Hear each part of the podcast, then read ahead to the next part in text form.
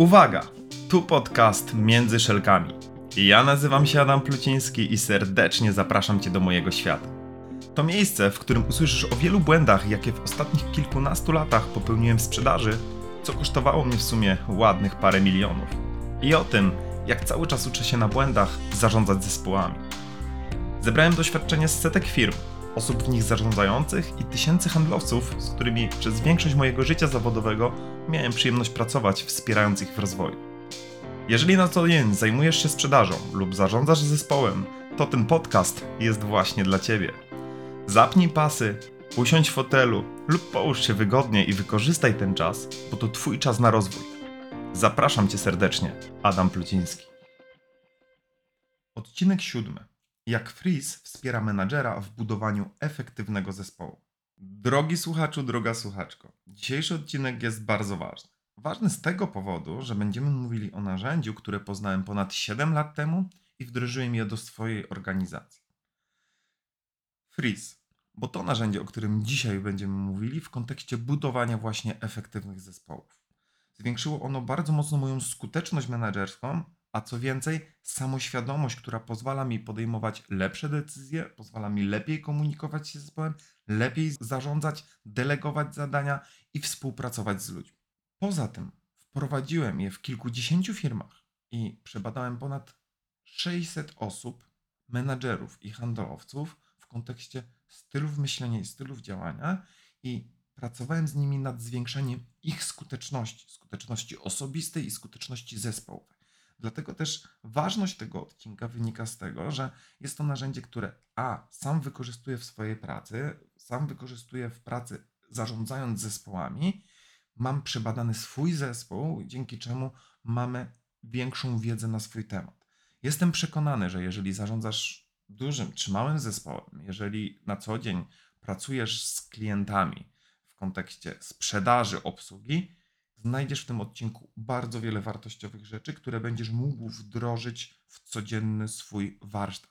I to, co chyba jest też najważniejsze, to to, że sam Freeze, o którym za chwilę będziemy mówili, wpływa też bardzo szeroko na nasze życie prywatne, a nie tylko zawodowe. Więc jeśli chcesz zwiększyć swoją samoświadomość i swoją skuteczność, zapraszam Cię do odsłuchania merytorycznej części tego odcinka. Czym większa świadomość menedżera, tym większa jego efektywność. O Frisie moglibyśmy mówić bardzo dużo. Ja na początku wprowadzę Ciebie, drogi słuchaczu, droga słuchaczko, do tego, czym jest Fris i skąd on się wziął, dlaczego to narzędzie, a nie inne wykorzystuję w mojej pracy z moim zespołem i współpracując z innymi firmami. Opowiem o czterech stylach myślenia. Czyli trochę będę chciał nakreślić, w jaki sposób każdy z poszczególnych styli różnie przetwarza informacje i jakie znaczenie im nadaje.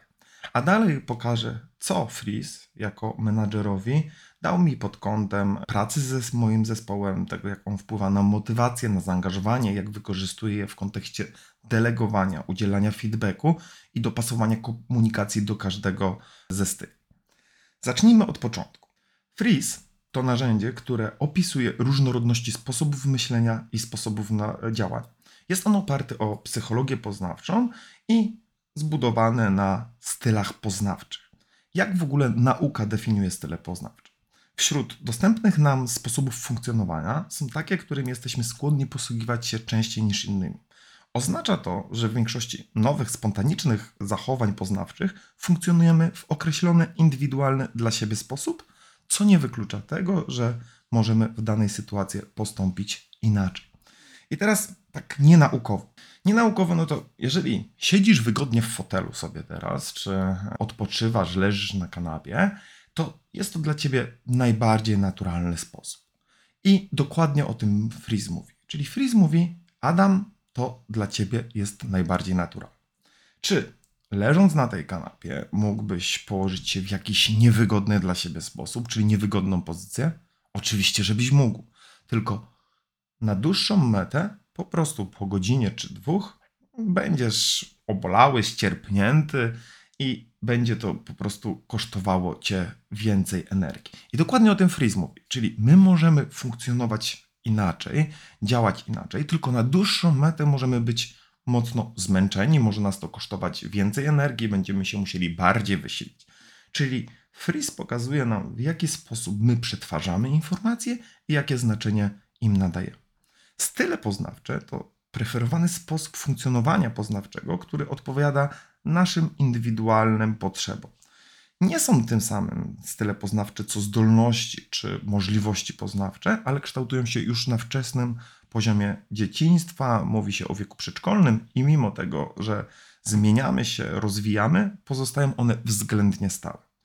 Tak samo mówiąc o stylach poznawczych, mówimy o takiej indywidualnej preferencji, która dotyczy tego, w jaki sposób postrzegamy organizujemy i kategoryzujemy swój świat zewnętrzny.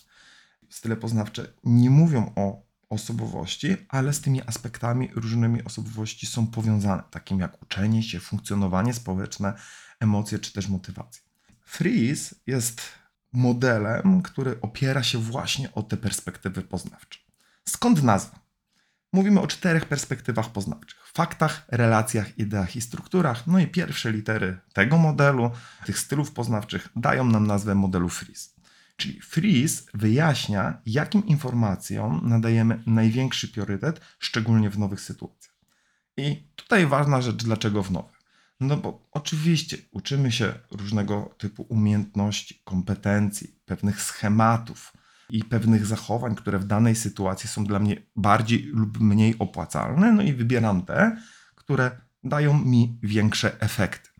Jeżeli mamy tą umiejętność, to oznacza, że nie zawsze musimy albo możemy naturalnie zachowywać się w danej sytuacji, ale w tym momencie, kiedy zetkniemy się z nową sytuacją, te perspektywy poznawcze uruchomiają się jako pierwsze.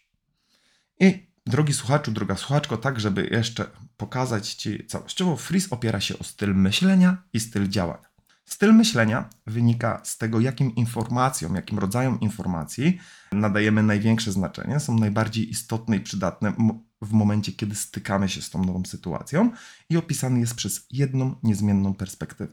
Co oznacza, że we Frisie mamy cztery style myślenia. O nich za moment.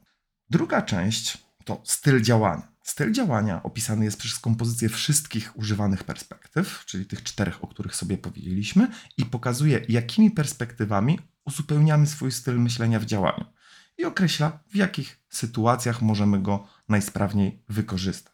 Jeżeli już mówimy o stylach działania, ich mamy w sumie 14. Ponieważ kiedy weźmiemy dominującą perspektywę i ten styl myślenia i dodamy te dodatkowe preferencje, które wynikają z doświadczeń, upodobań, zwyczajów, warunków otoczenia czy wymogów sytuacji, wtedy dopiero mamy cały obraz, czyli to, w jaki sposób działam, a dokładnie jaką postawę przyjmuję w działaniu. Podsumowując, styl myślenia to Twój potencjał, drogi słuchaczu, droga słuchaczko, a styl działania to postawa, jaką przyjmujesz w działaniu i ujawnia sytuacje, w których jesteś najbardziej skuteczny czy też skuteczna a styl myślenia ujawnia tak naprawdę naturalne, silne strony naszego umysłu. Tyle, jeżeli chodzi o samo wprowadzenie. Ja teraz opowiem o tych czterech stylach myślenia, czyli będziemy mogli przyjrzeć się temu, co tak naprawdę poszczególne style myślenia wyróżnia. Jeżeli mówimy o pierwszej tej perspektywie, czyli perspektywie faktów, powiązany styl myślenia to zawodnik. Osoby, które właśnie mają dominującą tą perspektywę, szybko oceniają fakty ze względu na przydatność do osiągnięcia konkretnego celu i bazują na rozpoznawaniu związków przyczynowo-skutkowych. Są bardzo zero-jedynkowi, bezpośredni. Zgadzam się z Tobą, nie zgadzam. Masz rację, nie masz racji. Zawodnicy częściej niż inne style widzą się jako osoby stanowcze, bezpośrednie, zdecydowane, skoncentrowane, racjonalne, zadaniowe, logiczne, szybko reagujące, odporne, zaradne, asertywne, czy też praktyczne, rzeczowe. Jeżeli w tych cechach znajdujesz dużo cech, które są tobie bardzo bliskie, no to może też świadczyć o tym, że ta perspektywa u ciebie jest dość wysoko. Jak zawodnicy przetwarzają informacje? W pierwszej kolejności eliminują te, które z ich perspektywy są mało istotne, mało ważne, wybierają te, które mają znaczenie, szeregują je i działają. Czyli patrzymy tutaj sobie na takiego snajpera, który patrzy przez lunetę, namierza cel, dostaje informację, wykonać i działa. To trochę tak, jakbyśmy spoglądali na cel, którym jest drzewo. Może być tak, że właśnie zawodnicy widzą to drzewo, ale mogą nie zauważać całego lasu, ponieważ bardzo mocno są właśnie skupieni na nim. Dominujący sposób myślenia zawodników to, sposób, to takie myślenie logiczne. Podchodzą do problemu określając jeden nadrzędny cel, upraszczają problem, znajdują jedno proste, praktyczne rozwiązanie i szybko dążą do jego realizacji. Bardzo często doceniani są za logikę, zorientowane na cel, szybkie podejmowanie decyzji, praktyczność, konkretność, ale krytykowani za dosłowność, brak dyplomacji, schematyczność czy też kategoryczność.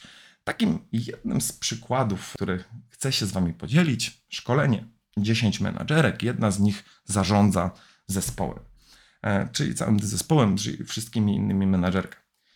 Rozmawiamy o tym, w jaki sposób motywować ludzi. Więc zadaję, nazwijmy to przysłowiowej Kasi pytanie, jak ty motywujesz e, swój zespół? No to Kasia mówi tak.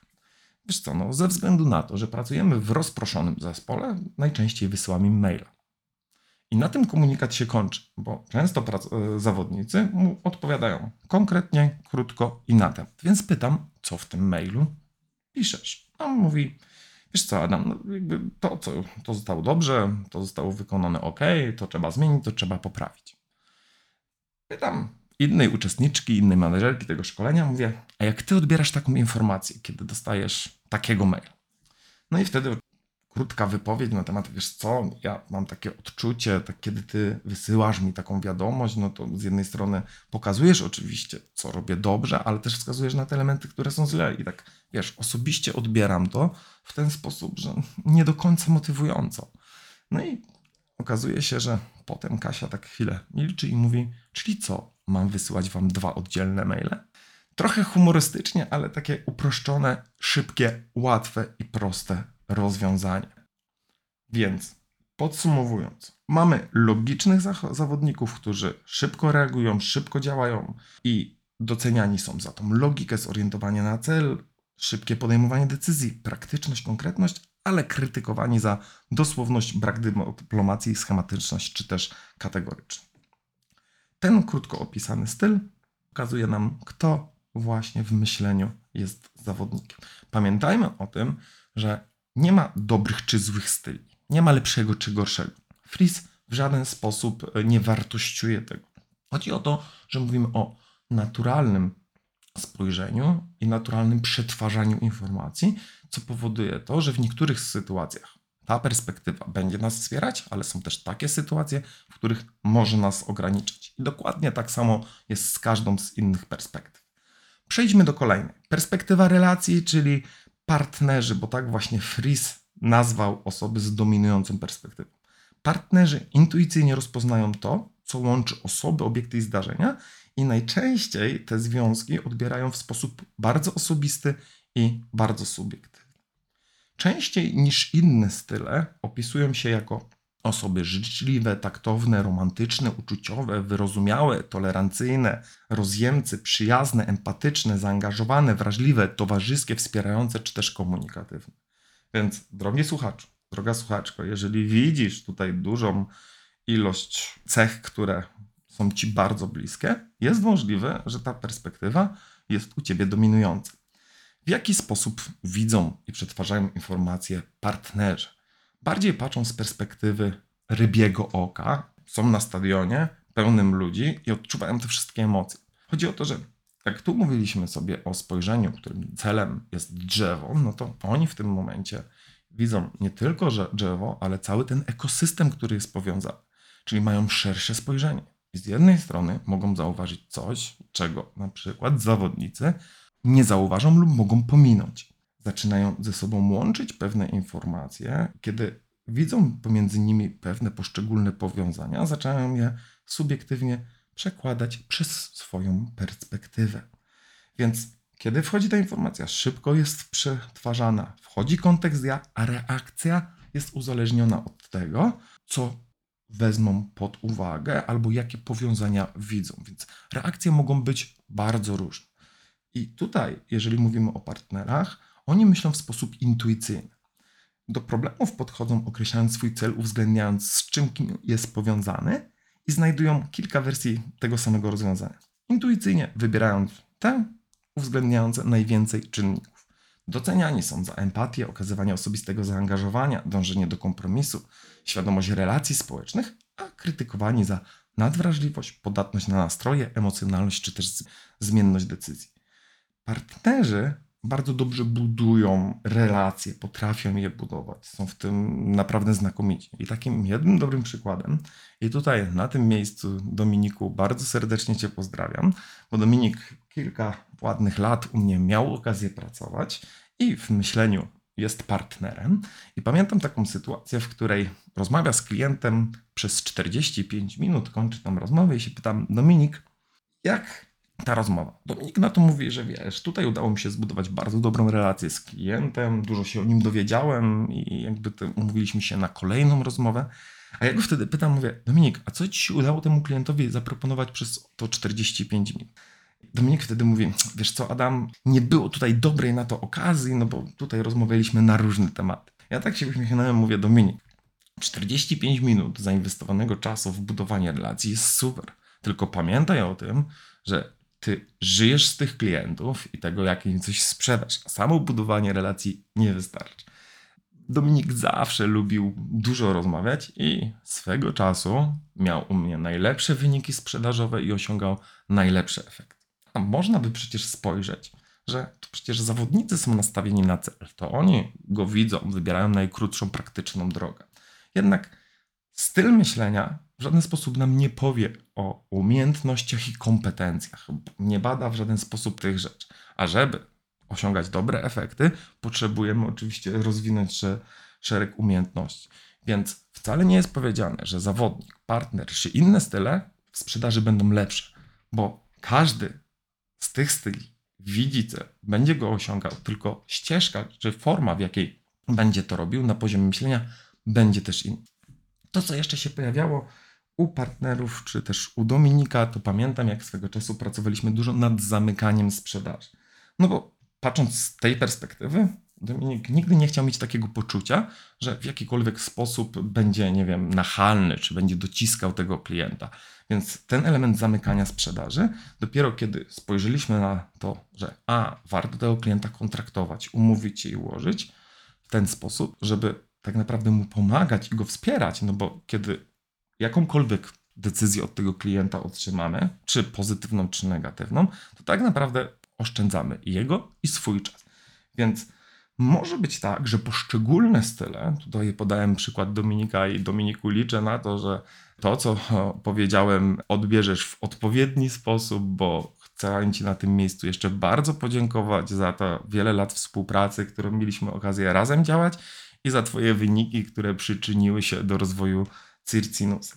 Dlaczego o to dbam? Bo partnerzy odbierają wszystkie rzeczy bardzo osobiście, więc chcę zadbać o to, żeby Dominik wiedział, że ten przykład jest tylko bardzo, z bardzo dobrą wiarą w kierunku do tego, żeby zobrazować Tobie słuchaczu czy Tobie słuchaczko właśnie tego, w jaki sposób pewne rzeczy postrzegają partnerzy.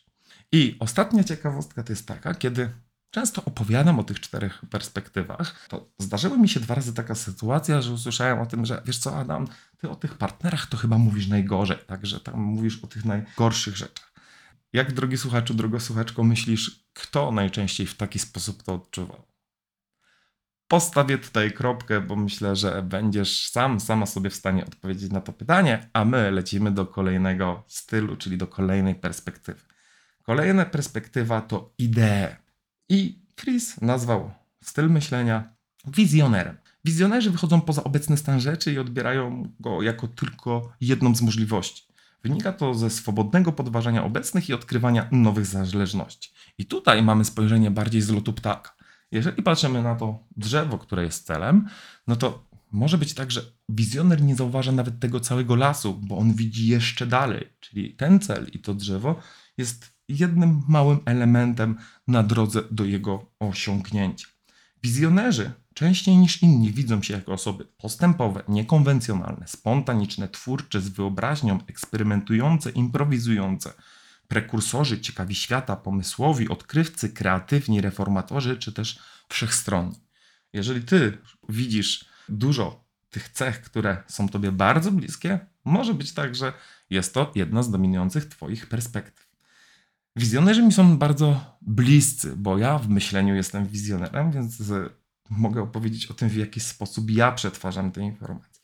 Kiedy zaczynam przetwarzać informacje, zaczynam je zbierać, zaczynam łączyć pewne informacje i tworzyć nową koncepcję, co tworzy takie wyjście do pracy na danym celu czy na danej informacji. Już na samym wejściu tych informacji jest dużo więcej, a reakcje po ich przetworzeniu mogą być całkowicie różne. I tutaj takim idealnym przykładem może być to, bo powiem jeszcze o Danielu, który jest zawodnikiem w myśleniu, a u mnie zarządza sprzedażą, to podam to na przykładzie takiej mojej rozmowy z Danielem, gdzie dość mocno ujawnia się ta, ta perspektywa. Daniel zadaje mi pytanie: Adam, czy ten projekt realizujemy, czy go odpuszczamy?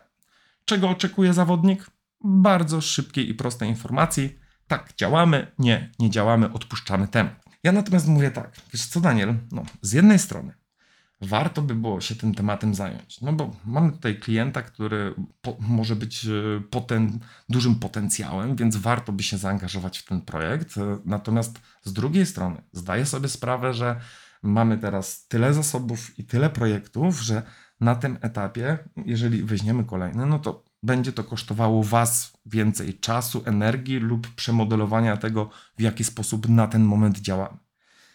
Chyba, że jesteśmy w stanie część z Waszych działań zoutsourcować gdzieś dalej, no i wtedy też będziemy wię- mieli więcej przestrzeni na projekt dla tego klienta. I Daniel tak słucha i mówi: Adam, nie odpowiedziałeś mi na pytanie.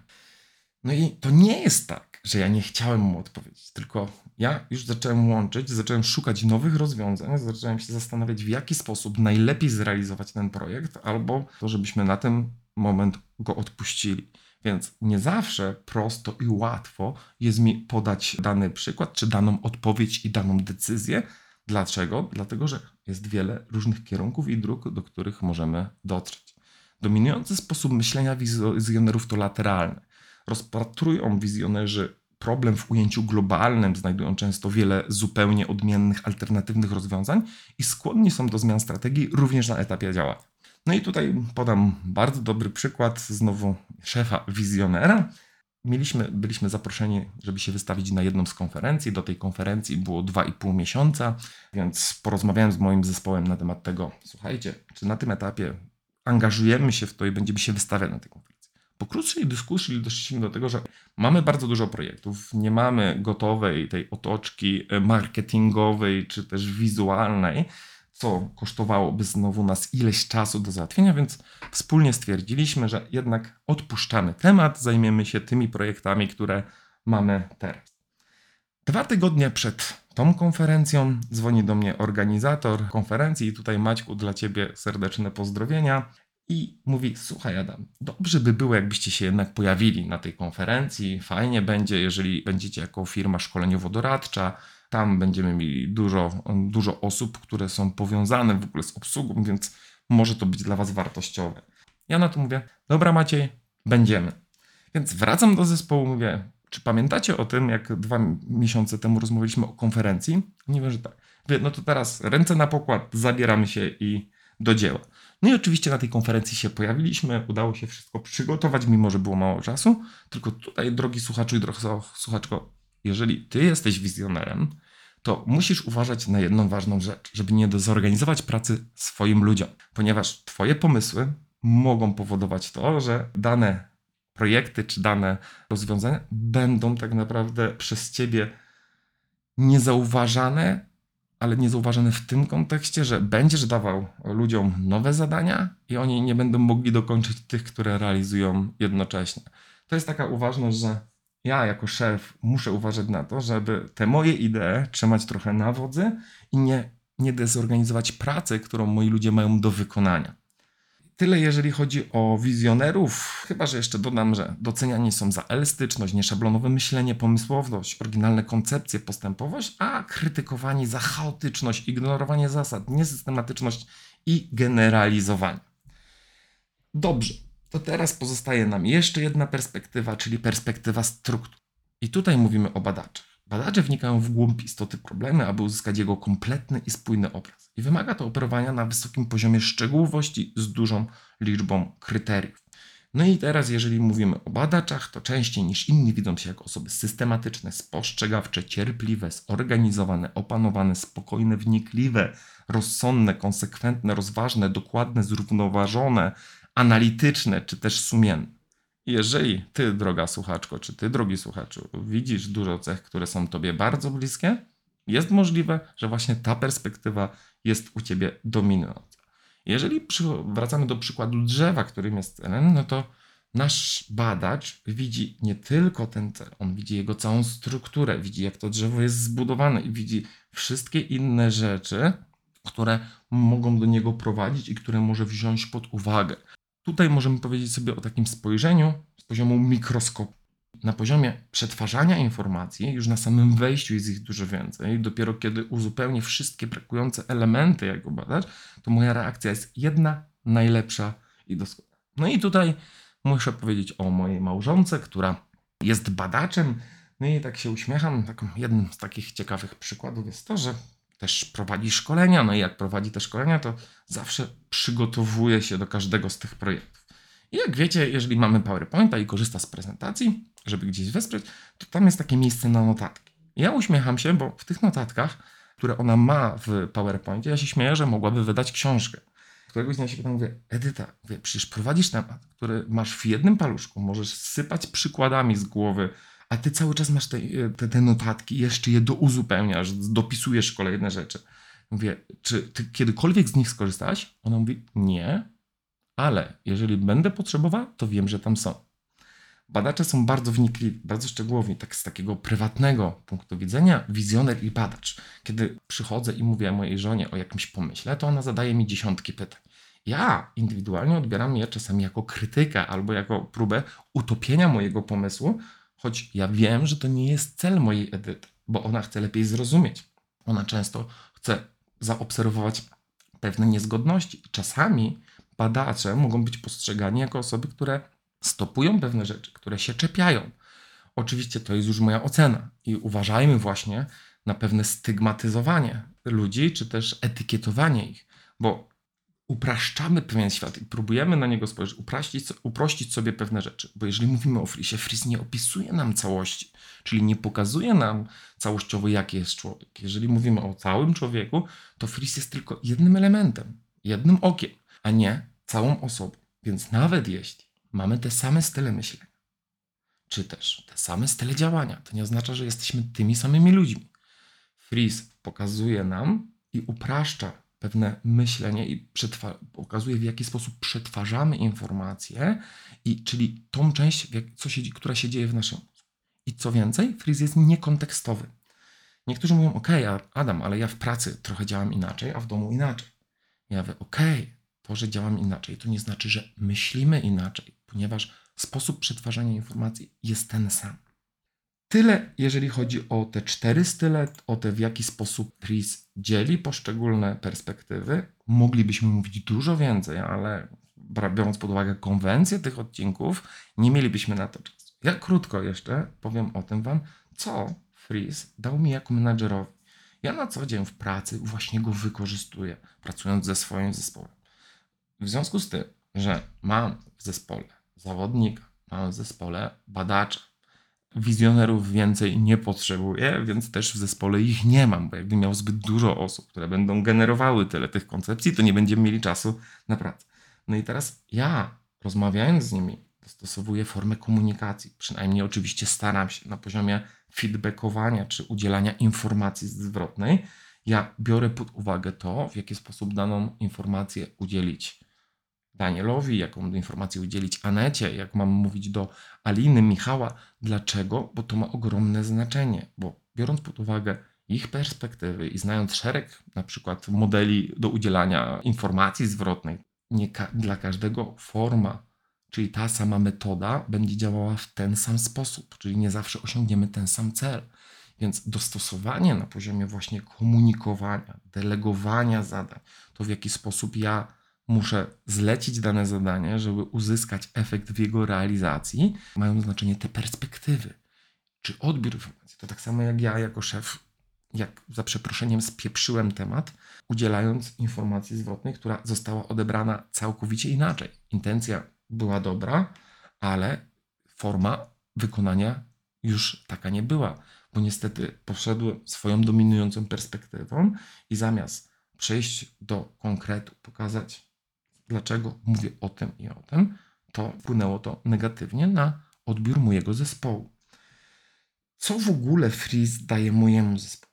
Każdy u mnie w zespole jest przebadany, czyli ma informacje o tym, jaki ma styl myślenia i działania i dokładnie wie, jakie style i działania i myślenia mają poszczególne osoby. Łatwiej nam się jest komunikować. Łatwiej jest zrozumieć też czasami pewne różnice. Daniel tak się na mnie czasami denerwuje, kiedy nie uzyskuje odpowiedzi, ale dzięki temu, że ma tą świadomość, jak ja przetwarzam informacje, może powiedzieć o tym, ok, Adam, ale ja potrzebuję od ciebie teraz konkretne informacje, a ty nadal mi nie odpowiedziałeś. I tutaj my się nie obrażamy na siebie, tylko też bierzemy pod uwagę te nasze style. Daje nam to też taką korzyść lepszej komunikacji, czyli lepszej też współpracy. Ja też wiem, na jakim etapie w danym projekcie czy do danego zadania mogę przydzielić daną osobę. Bo Freeze, tak jak mówiłem wcześniej, on nie mówi o umiejętnościach i kompetencjach, ale mówi o tym, na jakich etapach danego na przykład projektu dana osoba będzie się czuła dobrze i będzie się czuła naturalnie. I to jakby pomaga realizować lepiej i efektywniej zadania. Czyli wiem, jak te zadania przydzielać poszczególnym osobom w kontekście takim, że po pierwsze będą się czuli lepiej, a po drugie, bardzo często, jeżeli ja czuję się w czymś naturalnie, no to chcąc czy nie chcąc, rozwijam te swoje umiejętności danym zakresie. Na poziomie zespołu my jesteśmy w stanie działać lepiej, efektywniej. Ja wiem, jakie pozytywne zasoby ma mój zespół, wiem, jak te zadania przydzielać, wiem, jak je wykorzystywać w codziennym działaniu. Co mi jeszcze dał Freeze jako menadżerowi? Dał mi właśnie tą samoświadomość, od której zacząłem. Czyli ja lepiej rozumiem sposób swojego przetwarzania informacji i to, dlaczego niektóre sytuacje mnie denerwują, albo dla które zachowania nawet pracowników budują u mnie jakąś frustrację, bo ja bym chciał szybko tu i teraz, a wiem, że badacz potrzebuje trochę więcej czasu, żeby mógł przemyśleć i wcale niewygodnie mu się działa w sytuacjach bardzo dużej zmienności, do której ja mam ogromne tendencje, więc to daje mi jako menedżerowi taką świadomość, czyli wejście na taki wyższy level. Oprócz tego pomaga mi w komunikacji, pomaga mi w delegowaniu, pomaga mi w motywowaniu zespołu, bo okazuje się, że nie dla każdego ta sama, te same rzeczy będą na tyle motywujące i ciekawe. I dlatego to narzędzie jest super wsparciem na poziomie zrozumienia, dogadywania się, pracy projektowej, bo jeżeli moi ludzie pracują czasami razem, to też wiedzą, czego mogą się po sobie spodziewać albo na co muszą uważać. Bo jest coś takiego jak długie ogony we frisie.